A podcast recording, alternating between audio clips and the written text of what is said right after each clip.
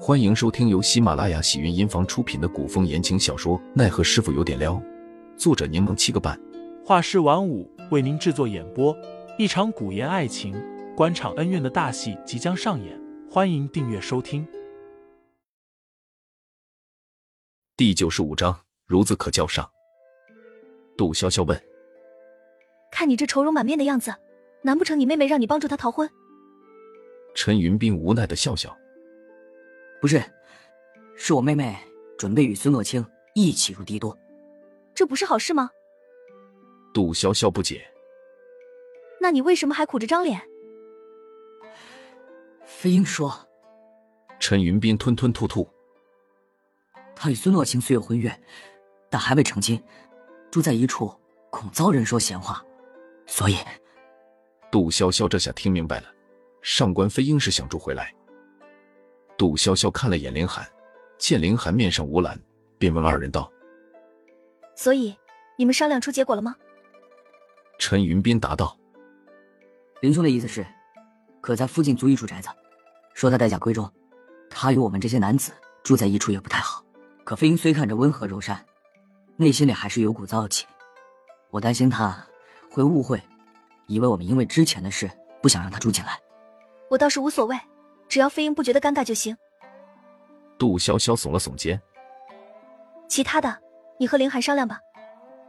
林寒欲言又止，最终只好说道随便。：“陈云斌看了眼杜潇潇，有几分窘态。”杜潇潇大大咧咧的笑着拍了拍陈云斌的肩。他说随便就是答应了，他一向表情少，你又不是不知道。陈云斌抱拳道谢，随后便去收拾望梅园去了。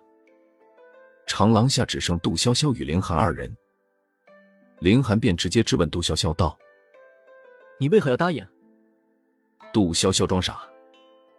你不是也说了随便吗？”林寒，那是因为你答应了。杜潇潇，可我没强迫你答应啊。林寒无语。杜潇潇嘿嘿的笑笑，哎呀，他都订婚了，你担心什么？林寒作罢，伸手准备试杜潇潇的额头温度。杜潇潇还以为对方要动手，身形猛地往后仰了仰，察觉到对方的目的后，又尴尬的咧着嘴笑。我烧退了，身体没什么大碍了。林寒收回手，轻哼了声。从你反应速度中看出来了，杜潇潇撇了撇嘴，随后好奇的问林寒。那个什么监察御史官大吗？林寒答道不过是八品而已。属察院，品质不高，但权限广，掌管监察百官、巡视郡县、纠正刑狱、肃整朝仪等事务。：“杜潇潇道，那不是和监廷司差不多吗？不同，监廷司隶属皇城，不仅暗中监察百官，帝都内阁类奇案要案、探查敌国奸细等等都会涉及。哦，杜潇潇大致听懂了。”林寒又道孙墨清即使经人举荐，也应当是在当地任职。看来他那个夫影父亲花了不少心思与代价，才能送他入帝都任职。地方官确实比不了京官啊。：“杜潇潇感叹了句，笑盈盈的盯着林寒问道你怎么对这些东西这么精通？怎么你也想过入官场？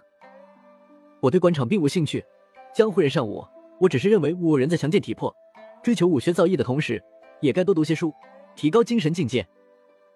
林寒说着意有所指的看了眼杜潇潇。千万不能像某人，文不成武不就，虚有其表，如同草报。林寒，你以为我听不出来你话里有话是不是？杜潇潇说着就挥起拳头，谁是草包？你给我说清楚！林寒躲开杜潇潇的攻击，挑眉揶揄了句。看样子你确实好了，早上还病恹恹的抱着我的手说害怕，现在倒是力大如牛，凶猛如虎。杜潇潇听到对方说自己抱着他的手说害怕，就想起醒之前做的梦，整个人僵了下，耳根都红了。林寒见杜潇潇脸色不对，紧张的问道怎么了？是不是哪里又不舒服了？：“杜潇潇心乱的趁机给了林寒一拳，听他闷哼一声，转头就跑。”转眼已过了三日，吴俊彦那边传来消息，说百灵姑娘告诉他，可以将齐远之接回来了。因二人喜静，不喜欢被人打扰，所以只有齐武一人准备好马车前去接齐远志。又因齐远志刚刚情况有所好转，路途不能受到颠簸，所以马车行驶缓慢。齐武一大早出发，待白灵醒过针、交代过用药后，才小心翼翼地将齐远志接走，直到黄昏日落才回来。听众老爷们，本集已播讲完毕，欢迎订阅专辑，投喂月票支持我，我们下集再见。